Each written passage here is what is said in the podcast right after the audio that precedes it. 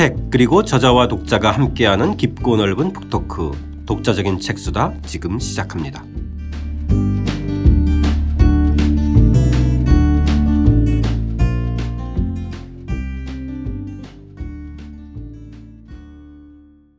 저자와 함께하는 독자적인 책수다 주경철 선생님과 함께하는 주경철의 유럽인 이야기입니다. 4장 헨리 8세 이야기죠. 오늘은 그 세 번째 이야기 잉글랜드를 발전의 도상에 올려놓다 편 시작하겠습니다. 저는 책 만드는 사람 김학원입니다. 안녕하세요. 포근이 형 박태근입니다. 안녕하세요. 저자 주경철입니다. 자 도입부 한번 읽어 어, 보겠습니다. 국왕의 결혼과 이혼 그리고 처형 과정에서 종교가 바뀌고 정치와 외교가 급변했다. 캐서린과의 혼인 무효 문제를 해결하는 과정에서 헨리 8세는 잉글랜드 교회의 수장이 됨에 따라 교회의 인사, 재정, 행정에 제한 없이 관여할 수 있게 되었다. 여기에 의문을 제기하고 도전하는 행위를 처벌하는 법령도 반포되었다. 마치 이 조치를 위반한 자와 이 조치를 비방한 자는 비상군법회의에서 심판, 처단한다는 지난 시대의 긴급조치와 성격이 비슷하다. 이 법령에 의해 1535년 로체스터 주교 존 피셔와 대법관 토머스 모어가 처형되었다. 피셔는 아예 수장령을 거부했고 모어는 국왕의 이혼 문제에 대해 반대의 뜻을 굽히지 않았다. 현실의 잉글랜드는 그가 쓴 저서 유토피아에 나오는 이상국가와는 거리가 멀었다. 쉽진 않겠지만 모어처럼 의연하게 죽음을 맞으면 멋질 것 같다. 모어는 처형대에 올라가며 형리에게 이런 영국식 유머를 알렸다. 올라가는 걸 좀 도와주게. 내려가는 걸 도와달라고 하지는 않겠네. 예. 실제로 어떤지 모르겠지만은 그 튜저스 미드에는 에, 헨리 8세가 다른 사람하고 유독 달리 토머스 모에게는 대단히 존경심을 표시하고 뭔가 자꾸 이렇게 좀 이렇게 우대를 하려고 하고 이런 장면들이 자주 목격되기도 하고 또 토머스 모 가족 장면이나 주변 장면을 보면 굉장히 좀 뭐라 그럴까요? 우리 식으로 따지면 대단히 좀 그 학식과 그 다음에 좀 인품이 있는 그런 재산 같은 이런 이미지인데 음. 실제로는 좀 어떨까요? 예, 그러니까 그런 거로 많이 알려져 있죠. 네네. 일단 뭐 토머스 모어가 워낙 그 최고의 지식인이죠. 네. 어, 당대 이제 사실 유럽 최고의 지식인은 에라스무스죠. 그러니까 네. 에라스무스는 시대를 초월해서 네. 어떤 한 시대의 최고의 지식인 아. 누구나 다 그 사람의 이야기를 한번 귀담아 들어야 되고 하는 그런 종류의 지식인 중에서는 여기 최고급이에요. 아. 그런 인물과 지금 이제 가장 서로 사실은 띠동갑인데 12살 후배인데 네네. 그럼에도 불구하고 둘이 서로 가깝게 지내고 또 에라스무스가 런던 찾아오면은 둘이 같이 이렇게 그 한 집에 있으면서 교류하면서 음. 이야기도 하고 그럴 정도로 이 워낙 학식이 뛰어난 사람이에요. 네. 그리고 정치적인 어떤 능력도 좋고 또 그런 그 휴머니즘 인문주의적인 뭐 이런 거에 기반한 어떤 정책을 펴려고 하고 이런 점에서 보면은 아주 그 뛰어난 인물이죠. 아. 또 근데 어떻게 보면은 어 너무 그쪽으로 지금 알려져 있어요. 어 우리가 통상 알고 있는 그 토마스 모어는 첫째는 지금 말씀드린 것처럼 굉장히 학식이 있고 인품이 뛰어나고 그 다음에 가족을 사랑하고 네네. 가, 그러니까 가족 이야기를 굉장히 많이 해요. 네네. 그 아이들을 부인을 사랑하고 아이들을 잘 교육하고 네네. 무슨 아이들에게 음악 교육도 시켜주고 뭐 이런 종류의 그 따뜻한 가정, 그 유명한 사파도 있어요. 뭐 이런 인물인데다가 네. 그다음에 종교적으로도 어 그래서 이렇게 너무 무자비하게 뭐 이런 주장을 안 하는 그런 사람이었다. 그리고 또 이제 카톨릭 입장에서 보면은 이 왕이 그 로마 교황청과 관계를 끊고 새로운 그 종교를 열려고 하는 데 대해서 끝까지 저항하다가 이제 음. 죽었기 때문에 네네. 카톨릭 쪽에서 본다면 정말 더더군다나 뛰어난 그런 인물이죠. 아, 예. 그래서 어 뒤늦게 20세기에 들어와서 토마스 모어는 그 로마 카톨릭에서 성인으로 시성됐어요. 아. 그래서 이제 그 성인이면은 어떤 집단의 어떤 사람들의 수호자 뭐 보통 이렇잖아요. 네네네. 네, 네. 모어는 어그 정치인들의 수호 성인입니다. 음. 카톨릭 정치인인 경우에 내가 이렇게 뭐 무슨 깜빵에 안 들어가고 내가 이렇게 처형되지 않게 해주세요라고 빌 때는 이제 토마스 모 성인을 놓고 빌면 아. 좋겠죠. 기도발이 더 있겠죠. 네. 그런데 이제 그렇게 알려져 있는데 최근의 연구는 토마스 모어를 너무 또 그런 식으로 그리고 있다. 반론 음. 반론이 있습니다. 새로운 사실들이 좀 밝혀진 건가요? 예. 네. 이 사람도 그 첫 번째 부인이 죽고 얼마 안 있다가 바로 재혼하고 뭐 이런 작게는 이런 것부터 네네. 그다음에 어, 이렇게 관용적인 태도를 취하지 않고 음. 음. 그 이단 죄로 걸린 뭐 이런 사람들은 화형에 처해야 된다고 굉장히 강력한 뭐 그런 주장을 하고 종교적 신념이 좀 강했기 때문에 그런 완고한 점은 있겠죠. 그렇죠. 그렇죠? 네. 그리고 사실 또 그 국왕의 어떤 정책에 대해서 결국 그것 때문에 죽지만 그런 정도로 또 막 집요하게 국왕에 대해서 반대하고 이런 측면을 종합해 보면은 우리가 그리고 있는 이미지가 너무 좋았다. 음. 그래서 뭐 요새는 약간 그 이렇게 반대 측면을 함께 이야기를 하고 있습니다. 그래요, 맞습니다. 그러니까 그런 측면이 있는 것 같아요. 저희도 보면 뭐 어, 황희정 승에 대한 그, 그 그런 아주 완고한 이미지에서 새로운 사실이 밝혀지면서 예, 황희정 수도 좀 비리도 좀 저질렀고 뭐 이런 것들이 등장하듯이 역사적으로 이야기를 짜서 구도를 짜다 보면 헨리 8세 같은 인물이 있으면 이런 토모소모 같은 그렇죠. 인물이 하나 있어줘야 맞습니다. 그 균형이 맞으니까 그런 식으로 많이 얘기를 했겠죠. 예, 예. 자, 이 그 과정에서 이 헨리 8세의 종교 정책이 뭐 때로는 구교, 때로는 신교 사이를 좀 왔다 갔다 하지만 결국 그래도 방향은 큰 흐름은 결국 국왕의 영향력과 자기의 지위를 강화하는 방향. 음. 이거는 분명하잖아요. 그죠? 그렇죠. 네. 일단 기본적으로는 어, 종교개혁 흐름의 한, 하나죠. 저희가 네. 이제 로마 카톨릭과의 관계를 끊고 어, 다른 교파를 하나 만든 건데 뭐 루터나 이쪽 대륙 쪽의 그것과는 매우 다르게 네.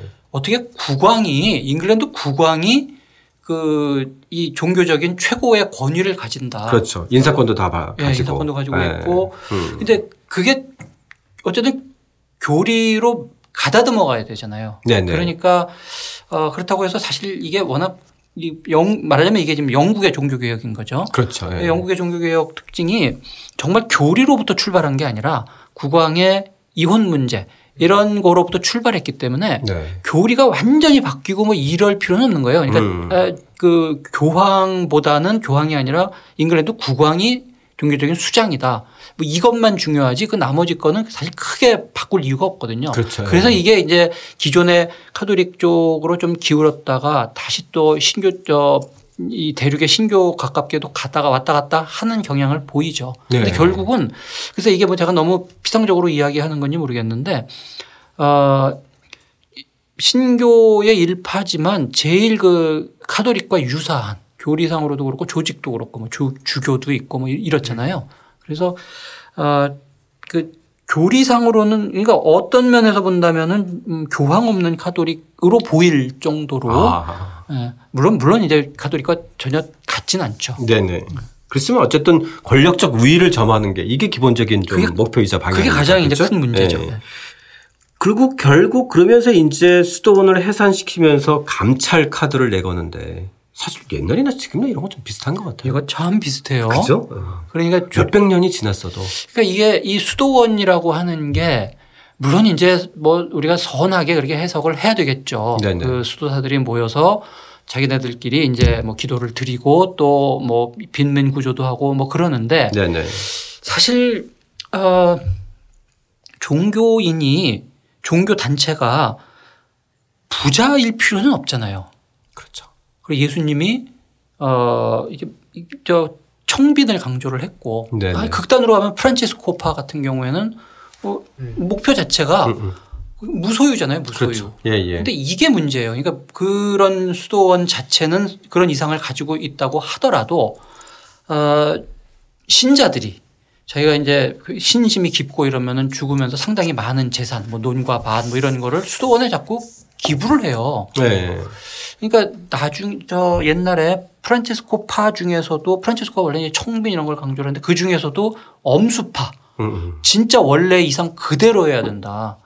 예수가 걸치고 있던 그 옷이 그거 그냥 단지 빌려서 사용한 거지 예수의 것이 아니다. 마찬가지로 우리도 그냥 이 세상에 있는 물자를 잠깐 이용할 뿐이지 이게 우리 것이어서는 안 된다. 뭐 이, 런 거에 굉장히 그렇게 하다 보면은 정말 이제 다, 다 버리고 목표가 거지가 되는 거 아니에요. 예, 예, 예. 거린이 돼서 모든 거 다 버리고 직접 사람들 속에 들어가서 설교하고 이, 러자는 건데 그 결국 이단 판정을 받죠. 음. 그게 아니다.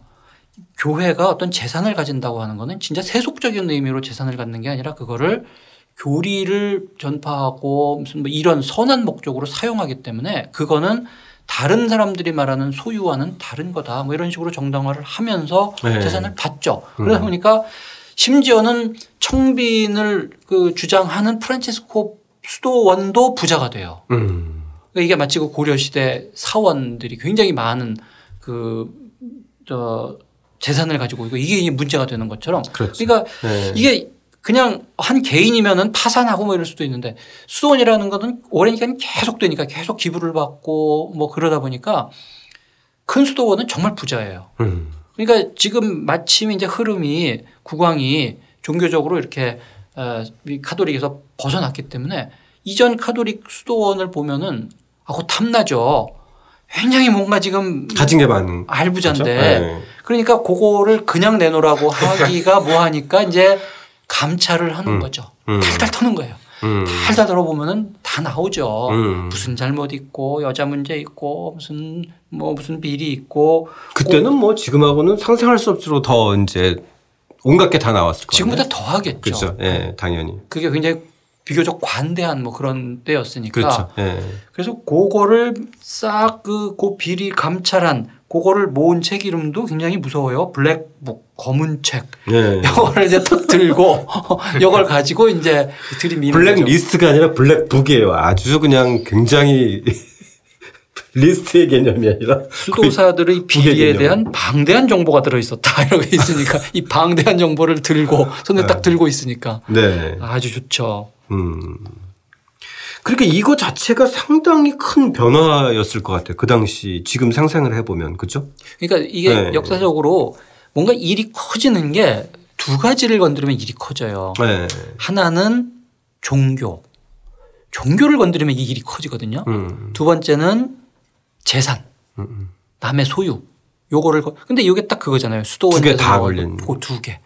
그러니까 프랑스 혁명이 격화될 때 그막 불이 이제 막 붙기 시작하는 게 사제들, 음. 신 부들 이거 국가 일종의 국가 공무원으로 만드는 거 아니에요. 그래서 국가 혁명 정부에 충성하는 것 선서를 해라. 음. 뭐, 뭐 이, 이러면서 그러니까 이제 그 프랑스의 지방에서 굉장히 신심이 깊은 브르타뉴나 뭐 이쪽 지역에서는 그게 상위 중앙 정부의 어떤 그런 권력이 우리 세계를 침범하는 거로 받아들이는 거죠. 아. 그러니까 그 반혁명이라고 하는 게 이제 그래서 굉장히 불길이 커지거든요. 음. 그러니까 그런 식으로 종교 문제 어떤 한 사람 그 집단의 세계관 이 모든 거를 정신 세계를 완전히 지금 파괴해 놓는다는 건데 그러면서 동시에 그 물적 기반인 재산까지도 다 내놔라. 음. 이게 이제 일이 커지죠. 근데 사실 그 과정에서의 그런 수도원에서의 어떤 강력한 반발이나 그런 움직임들은 별로 없었나 보죠. 뭐 기록상으로 들여다 보면은 일이 커졌겠지만 컸겠지만 네. 그러니까 이게 지금 프랑스 혁명과 여기와 이게, 이게 현상은 비슷한데 굉장히 다른 게 음. 이게 강력한 국왕이 이미 상당히 오랜 기간 동안 정치적으로 계속 숙청하고 마음에 안 들면은 대역죄로 죽이고 그런 권력을 이게 이미 장악하고 있고 그래서 조직적으로 상대방의 비리를 다 캐서 블랙북을 가지고 있고 그러니까 아주 치밀하게 잘한 거예요. 네. 이걸 내가 칭찬해도 좋을지 그러네. 모르겠는데 어쨌든 사실상 그런 거잖아요. 그렇죠? 아주 성공적으로 네. 지금 그, 그 어려운 작업을 한 거죠. 네. 사실은 실제로 보면 굉장히 어려운 작업이잖아요. 그럼요. 그죠? 굉장히 뿌리 깊은 거이기 때문에. 그렇죠. 뭐 요즘 세금 얘기만 나와도 이게 쉽지가 않은데. 네. 이거는 뭐 정말 그 자재장거서부터 해산시켜 나가는 거요. 작은 그러니까. 거 치고 또 작은 네네. 거 치고 그러면서 또 모조리 다 없앤 게 아니라 통폐합시키고. 예, 통폐합시키고 네. 작은 데 없애고 나면 그 사람들은 또 이렇게 네. 살려서 그러니까 구조조정을 네. 한 거잖아요. 그렇죠? 예. 네. 그런 식으로 이렇게 강약하면서 네. 아주 적절하게 인사권을 발동해 나가면서 어 자기 편으로 좀 심어 놓기도 하고 숙청시키기도 하고 뭐 이런 네, 과정들이 분명히 있었을 텐데. 1차 수도원 해산이 있고 2차가 있고 이런 식으로 이제 단계를 발반하고 그, 그런 걸 보면은 네, 네. 아주 치밀해요. 자, 이런 과정에서 갖는 그 두 가지의 성격들이 이제 헨리 8세 치세에 대한 어떤 그 서로 다른 시선들을 좀 낳게 되는데 자, 일단 이 헨리 8세에 대한 좀 역사적인 평가에 대한 두 가지 시선들을 좀 이야기해 보기 위해서 165쪽에 에, 헨리 8세야말로 짐이 곧 국가다라는 대목의 첫 단락 한번 읽어보겠습니다. 헨리 8세의 치세는 잉글랜드 역사에 막대한 변화를 가져왔다. 그 변화는 어느 정도였을까? 저명한 역사가 제프리 엘턴은 특히 1530년대에 주목하여 이즈음 정치 행정면에서 혁명이 일어났다고 판단했다. 소위 튜더 혁명론이다. 토머스 크롬웰의 주도하에 이루어진 조치들로 인해 중앙정부의 관료제가 발전하고 전국적 행정체계가 만들어졌으며 다시 말해 근대 국가로 발전해 갔다는 주장이다. 그러나 다른 역사가들은 그보다는 점진적인 성격을 강조한다. 큰 변화가 이루어졌다고는 해도 여전히 구식의 왕실, 궁정, 파당 등이 잔존해 있었다는 것이다. 음.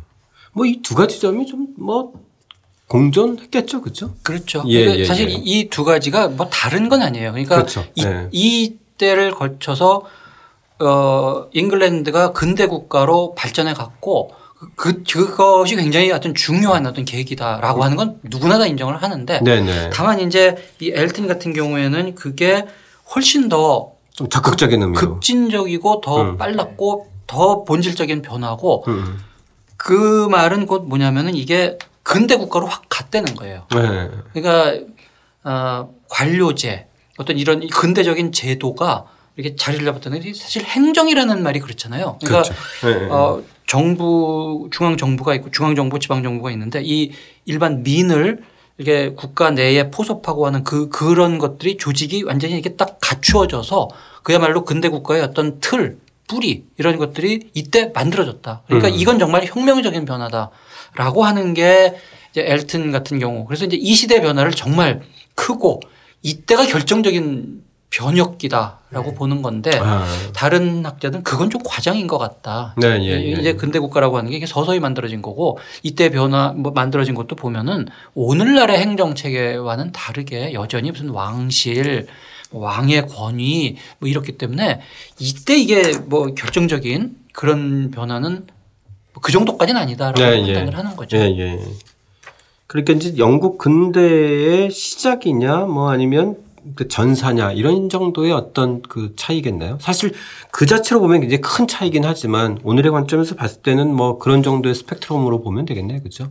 그렇죠. 네. 근데 누구나 다 그 헨리 8세 시대가 네. 근대 영국사의 어떤 굉장히 중요한 출발점이고 아주 초석을 쌓았다라고 하는 거는 뭐 누구나 다 인정을 하죠. 다만 이제 지금 여기에서 어 문제가 된다면 이제 그 성격이 네, 네. 이때 한 걸음 훨씬 더 진척한 거냐 아니면 조금씩 조금씩 밟아가는 거냐 뭐 이런 차이라고 할 수가 있습니다. 예, 예, 예. 자, 결국 1547년 1월에 55세의 나이로 어, 이 헨리 8세가 이제 사망을 하는데 보면은 10살의 나이에 왕세자가 되고 이제 17세 국왕의 자리에 올랐으니까 따지고 보면 한 38년 정도 집권을 한 거니까 상당히 오래 집권한 거예요. 그죠? 그렇죠. 네. 저희가 전반기 후반기 나누듯이. 어, 선생님께서는 이제 요즘 기준으로 따지면 이제 젊은 나이라고 55세라고 어, 이제 이렇게 하셨는데 사실상은 뭐 한 38년 집권했으니까 직권으로 따지면은 뭐 할 만큼 한 직권이네요. 그죠? 그때 뭐 친구들이랑 가끔 그 얘기를 하는데 이제 어 제가 딱 요, 요 나이네요. 요, 요 지금인데 지금 제가 늙어 죽었다 그러면은 좀 지금 입장에서 보면 이른 거죠. 아유, 맞아요. 네. 그런데 옛날에 그러니까 조금 있으면 말하자면 제가 이제 환갑인데 네네. 어, 옛날 뭐 몇십 년 전에 환갑 잔치하는 사진을 보면은 그 당사자들이 진짜 늙어 있어요. 음. 지금 아, 사람들이 그러니까 훨씬 맞습니다. 더 젊은 거예요. 네. 그리고 제가 그리고 환갑잔치는 꼭 그렇게 늙게 포장을 하더라고요. 네. 네. 제가 뭐 이렇게 한복 입고 뭐 하고 이러면은 좀 늙어 보이잖아요. 그러고 이제 뭐 저 손주, 증손주 뭐 이렇게 뭐 그 앞에 앉아서 장난치고 그러니까. 예. 그리고 제가 들은 이야기인데 저희 어머니가 그러시더라고요. 옛날 그 그때에 환갑잔치 하면은 환갑잔치하고 막 떠들썩하게 논 다음에 환갑잔치 끝나고 나서 저녁 때 막 운대요. 아. 다 살았다. 아. 이제 환갑잔치까지 끝났으니까 이제 다 살았다. 음. 그랬다는 거예요. 그러니까 실제로 아. 55세가 약간 이르긴 하지만 음, 음. 이 시대는 또 흔히 있을 수 있는 일이에요. 그렇겠죠. 그러니까 칼 5세도 55세에 나 너무 늙어서 통치 못하겠다라고 이제 권력을 맞습니다. 내, 내놔서 예, 예, 예. 58세에 늙어 죽었잖아요. 네네. 물론 이제 상당히 보면 과정에서 부상도 당하고 뭐 통풍도 있고 뭐 말년에는 좀 그 상당히 좀 여러 가지 심경이나 그렇고 몸도 좀 불편했던 것 같고 그렇죠? 예. 예. 자 선생님께서 여기서 흥미로운 대목을 좀 기술해 놓으셨는데 이 사후 재산 목록 사료로서도 굉장히 중요한 가치가 있다고 하셨는데. 예, 그러니까 이게 뭐 그 유럽사 하는 사람들 중에 에, 현대사가 아니 아니고 그 이전 시대로 가면은 흔히 보는 자료 중에 하나가 이거예요. 사후 아, 예. 재산 목록. 이게 예. 어 우리는 이런 공증 뭐 이런 것들이 여기만큼 그렇게 발전해 있질 않, 은것 같아요. 그 조선 시대 때 이제 유은서 같은 거에서 그런 목록을 쭉 이렇게 정리해 놓은 건 있지만 이렇게 공식적인 사후 재산 목록 이런 거는 좀 이렇게 잘 뭐 안 보이는 거. 그렇죠? 네, 그래서 이 굉장히 중요한 자료 가 항상 공증 문서예요. 아, 공증인이 아, 공증 문서. 네, 공증인이 이제 있어가지고 네. 어, 역시 그런 거 보면 이 사람들은 계약이라고 하는 음. 관념이 굉장히 강해요. 음. 뭘 하든지 간에 중요한 일인 경우에는 공증인한테 가가지고 계약서를 맺고 네네. 당사자들이 하나씩 갖고 공증 사무소에 한 부를 보관하고 있고. 그 문제가 여기서 얘기하는 사후 재산 목록이 바로 그런 어, 성격인가요? 그런 공증 문서가 여러 개가 있는데 무슨 네네. 계약서 뭐, 뭐 여러 종류가 있는데 그 중에 또 중요한 게 요거예요. 사후 재산 아. 목록. 그러니까 이, 이때는 어떤 사람이 이제 죽었다. 네. 그러면은 그 저 재산 문제 뭐 이런 게 있을 수 있잖아요.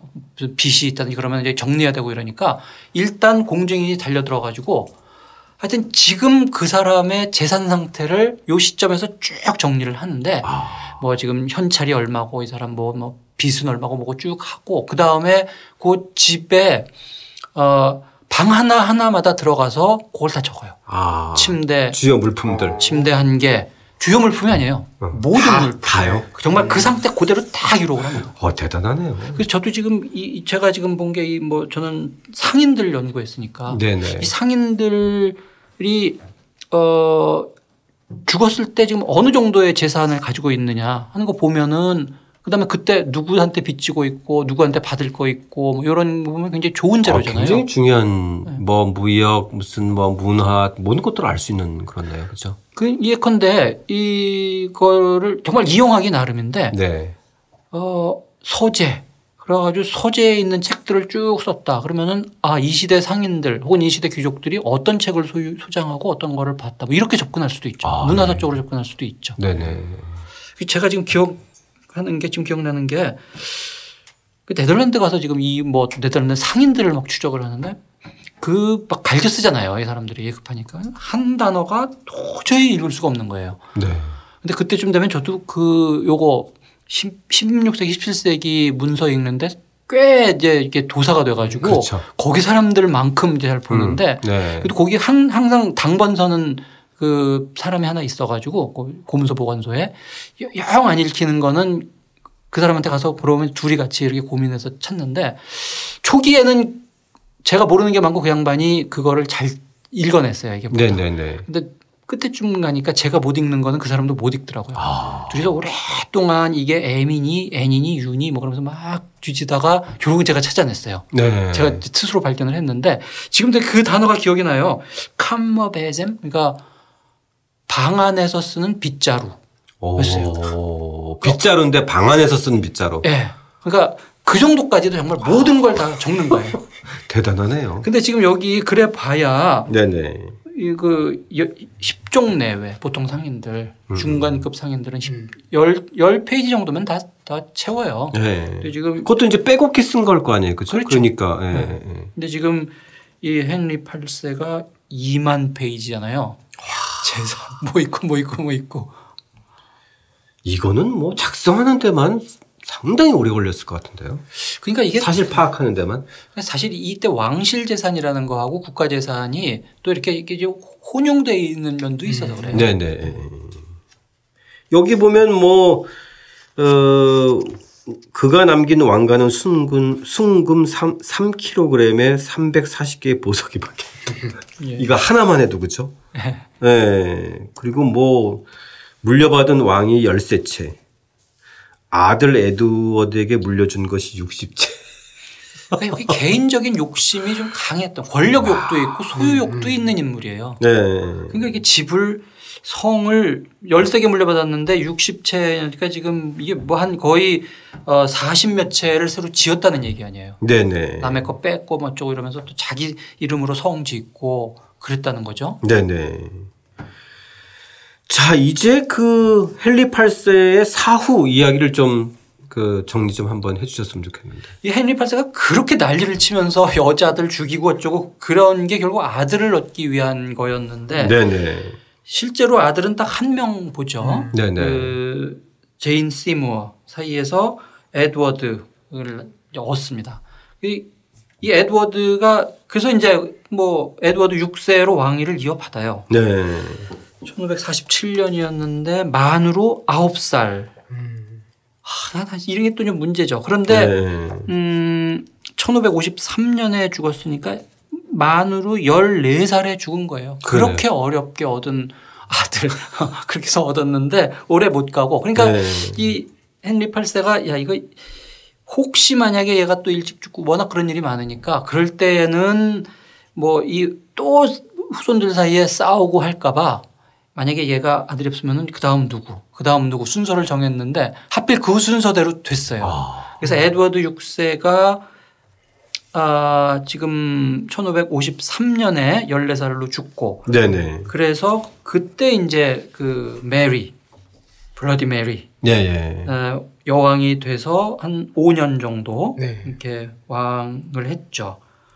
어, 그러고 나서 또 아마 이, 이, 저, 이 메리의 스토리도 왜뭐 복잡하게 많잖아요. 그렇죠. 예. 상상 임신하고. 뭐 네네, 네. 맞습니다. 아마 방광암이든지 뭐 이종 이런 거로 죽은 것 같아요. 그래서 음. 같은 뭐 왕, 여왕이 돼서도 5년 정도 하다가 죽고 그 다음에 이제 엘리자베스 음. 1세. 네. 네. 엠블린의 딸, 그렇죠? 예. 네. 엠블린 그렇게 자기 어머니 죽고 뭐 그러면서도 끝까지 꾹 참고 있다가 드디어 이제 그러니까. 여왕이 된 거죠. 아, 대단한 여인이에요, 그렇죠? 네. 자, 이제 헨리 8세의 마지막 대목 저희 한번 읽고 마무리를 한번 해 보겠습니다. 튜더 왕조 이전의 잉글랜드는 유럽의 중심지에서 멀리 떨어진 주변국으로서 기껏해야 양이나 쳐서 약물을 대륙에 파는 가난한 국가였다. 그런데 16세기 이후 잉글랜드는 일취월장하여 18, 19세기가 되면 세계의 패권을 차지하는 중심 국가로 떠오른다. 잉글랜드가 그 찬란한 발전의 도상에 오르게 한 선구자가 폭군이자 편집증 환자이자 호색한인 헨리 8세다. 별로 기분 좋은 말은 아니겠지만 역사의 발전은 반드시 선한 인물에 의해 이루어지는 건 아니다. 그렇죠. 기분이 뭐. 안 좋네요. 그렇죠. 뭐 꼭 선과 악의 대립은 아니니까. 그죠? 그러니까 네. 이 기준이라고 하는 게 어떤 개인에 대한 평가로는 뭐 우리가 음. 나, 쁜 인간, 나쁜 인간이죠. 그렇죠. 근데 네. 이제 역사의 평가라고 하는 거는 그건 그거고. 네네. 네.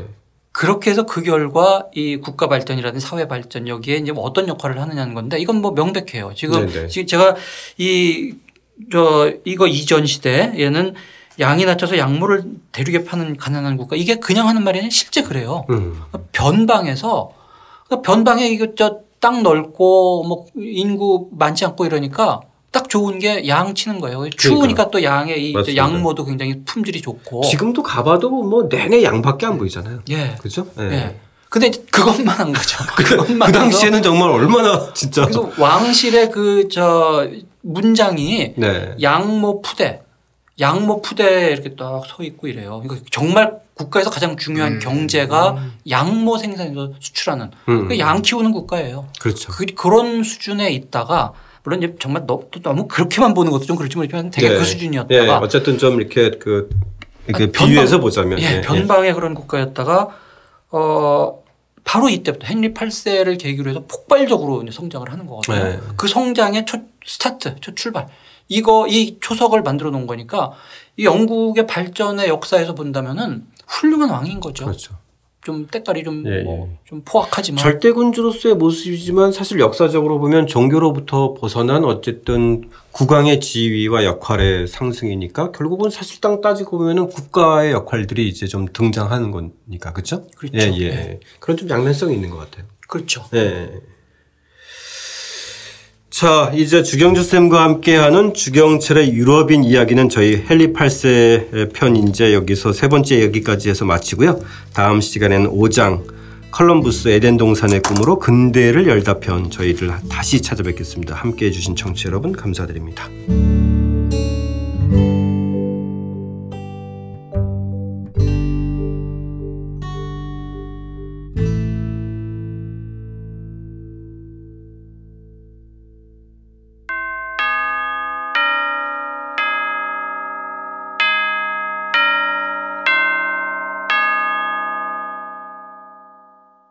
안녕하세요. 책 만든 사람 김학원입니다. 네이버 오디오 클립 파워라이터 ON 그리고 또 고려사의 재발견 팟빵과 아이튠즈의 독자적인 책 수다가 아, 오는 11월에 좀 특별한 자리를 만들었습니다.